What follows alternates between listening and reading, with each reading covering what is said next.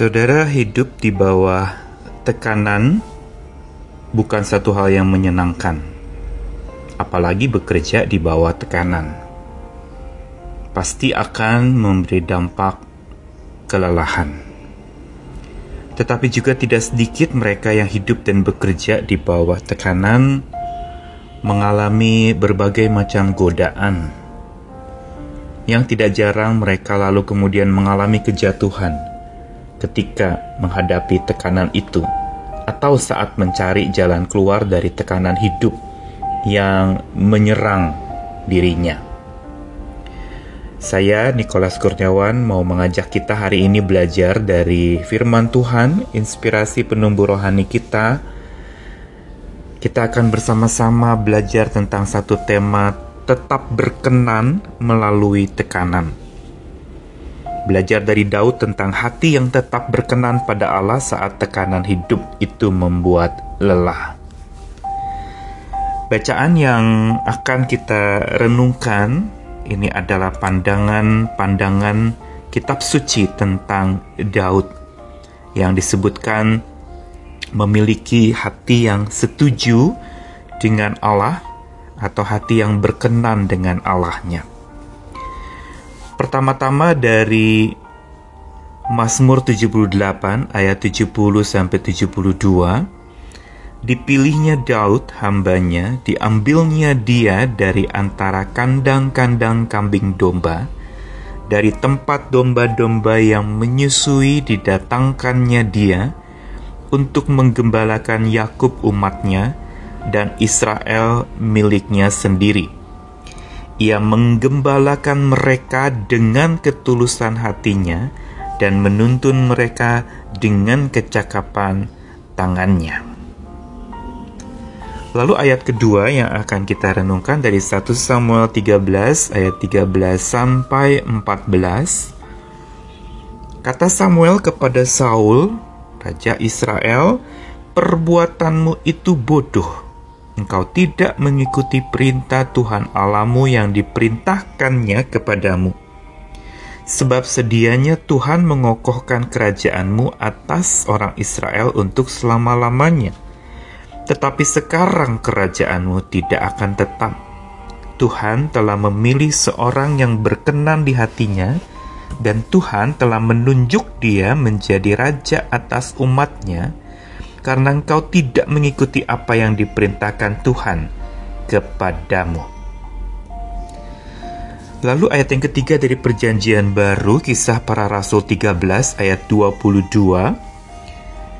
Setelah Saul disingkirkan Allah mengangkat Daud menjadi raja mereka Tentang Daud Allah telah menyatakan Aku telah mendapat Daud bin Isai, seorang yang berkenan di hatiku dan yang melakukan segala kehendakku. Ini merupakan pernyataan Tuhan sendiri tentang Daud yang disebutkan berkenan di hatinya dan melakukan segala kehendaknya. Saudara, tekanan hidup bisa datang dari berbagai macam hal, bisa di tengah-tengah keluarga kita mengalami tekanan, di tempat kerja kita mengalami tekanan, bahkan tidak jarang di gereja atau di rumah ibadah pun dalam komunitas melayani kita mengalami tekanan. Begitu pula tekanan bisa datang dari konflik yang ada di luar hidup kita, konflik di tengah masyarakat, konflik bangsa, Bahkan juga tekanan bisa datang dari musibah atau wabah yang menimpa hidup kita. Begitu pula membaca kisah perjalanan hidup Daud sejak mula dipilih menjadi raja dari perannya sebagai gembala ternak Lalu dia mengalami tekanan demi tekanan yang luar biasa sampai dia menjadi raja bahkan di masa jayanya pun tekanan itu bisa datang. Kita akan melihat tekanan-tekanan apa yang dialami oleh Daud. Yang pertama-tama kita lihat tekanan keluarga. Sebagai anak bungsu Daud ini berbeda dari kakak-kakaknya yang biasa berperang dan dia sering diremehkan oleh kakak-kakaknya. Kalau dalam 1 Samuel 17 ayat 28 sampai 30 itu ketika Daud menghampiri kakak-kakaknya pada saat di mana dia itu ingin membawakan makanan untuk mereka di tempat peperangan, dia diremehkan oleh kakaknya. Dipandang memiliki kejahatan hatinya dan disuruh kembali ke tempat dia menggembalakan di padang. Begitu pula ayahnya bahkan memandang Daud sebelah mata karena memang berbedanya Daud. Kakak-kakaknya bersosok tegap, bertubuh tinggi, sementara Daud adalah sosok yang masih sangat muda, digambarkan bagaimana wajahnya kemerah-merahan, dan dia bahkan tidak diperhitungkan oleh ayahnya sendiri sebagai calon raja berikutnya saat Samuel datang mau mengurapi raja pengganti Saul. Ada di 1 Samuel 16 ayat 11. Lalu tekanan kedua dalam kehidupan Daud dia dapatkan juga dari konflik antar bangsa.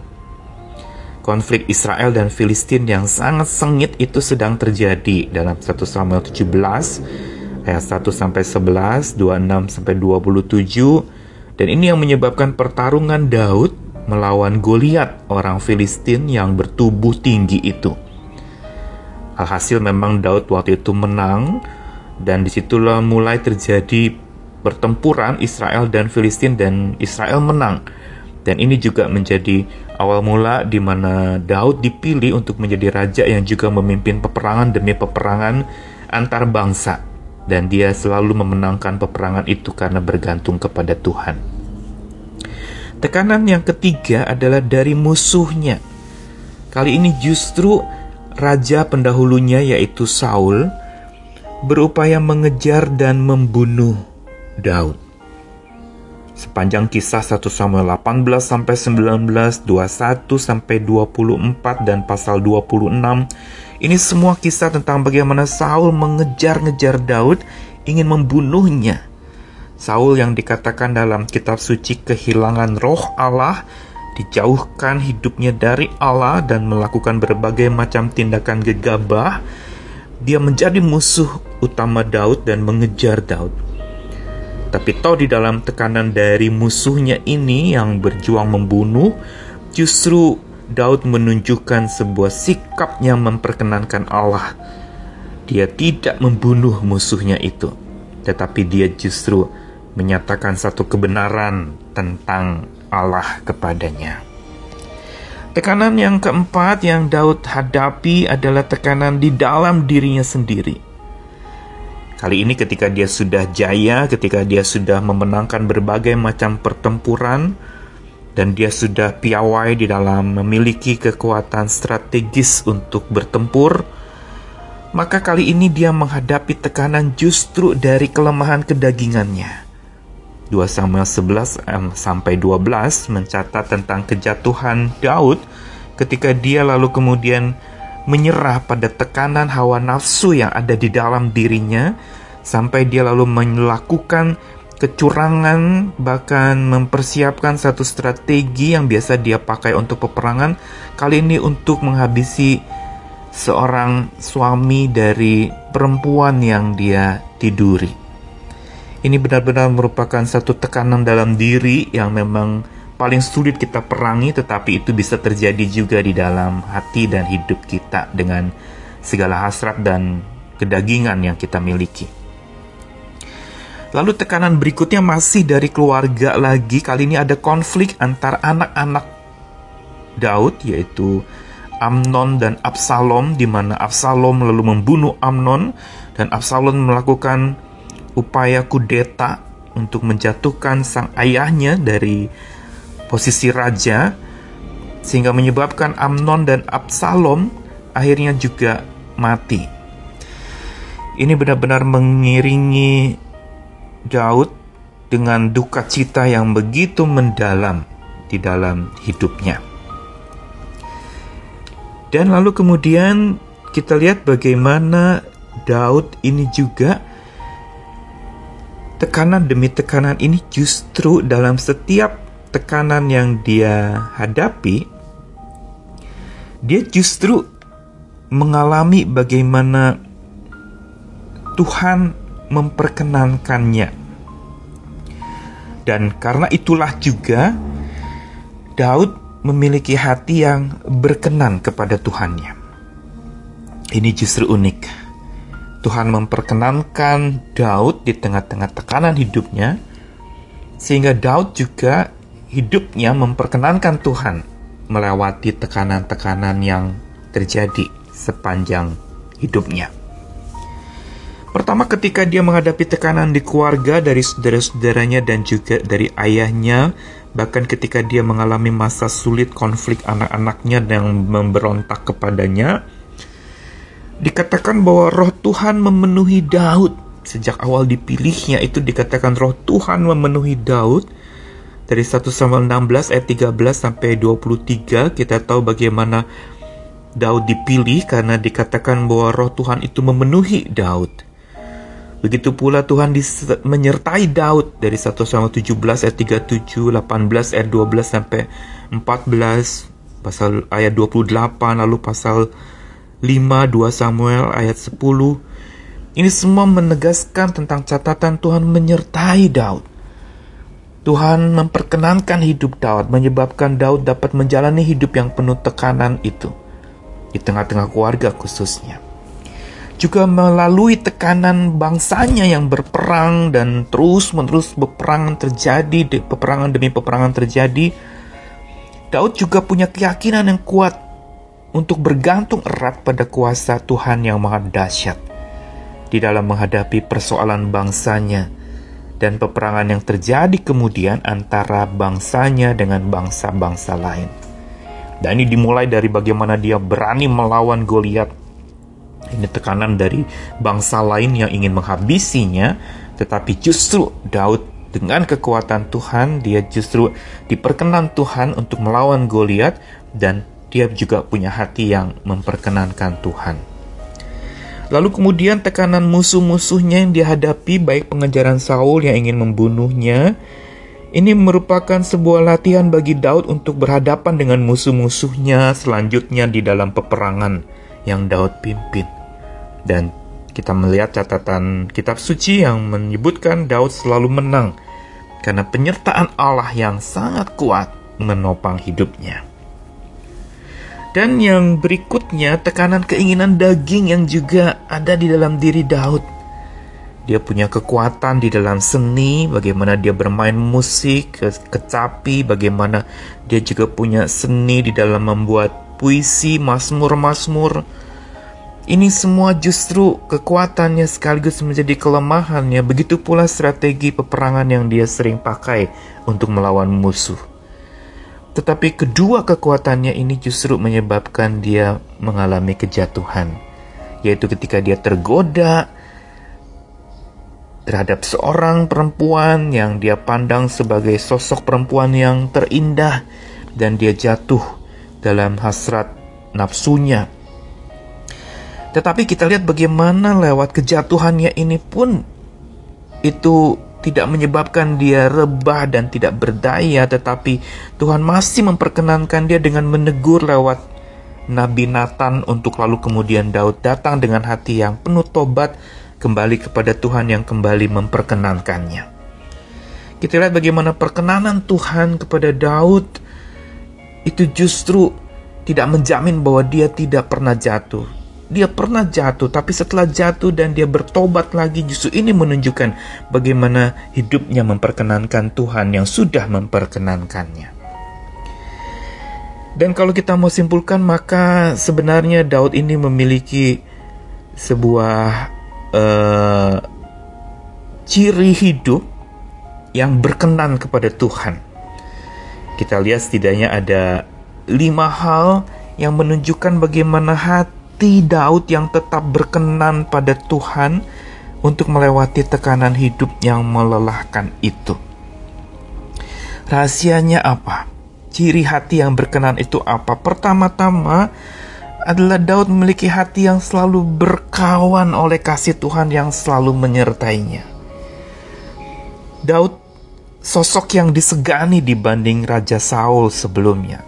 Dipandang sebagai pribadi yang suka berkawan dan sangat dihormati oleh bangsanya. Ini yang justru radiasi dari perkawanannya dengan Tuhan yang selalu menyertai dia dan tidak pernah meninggalkan dia menyebabkan Daud juga selalu berkawan dengan Tuhannya dan dia menjadi pribadi yang berkawan, pribadi yang friendly, pribadi yang bersahabat.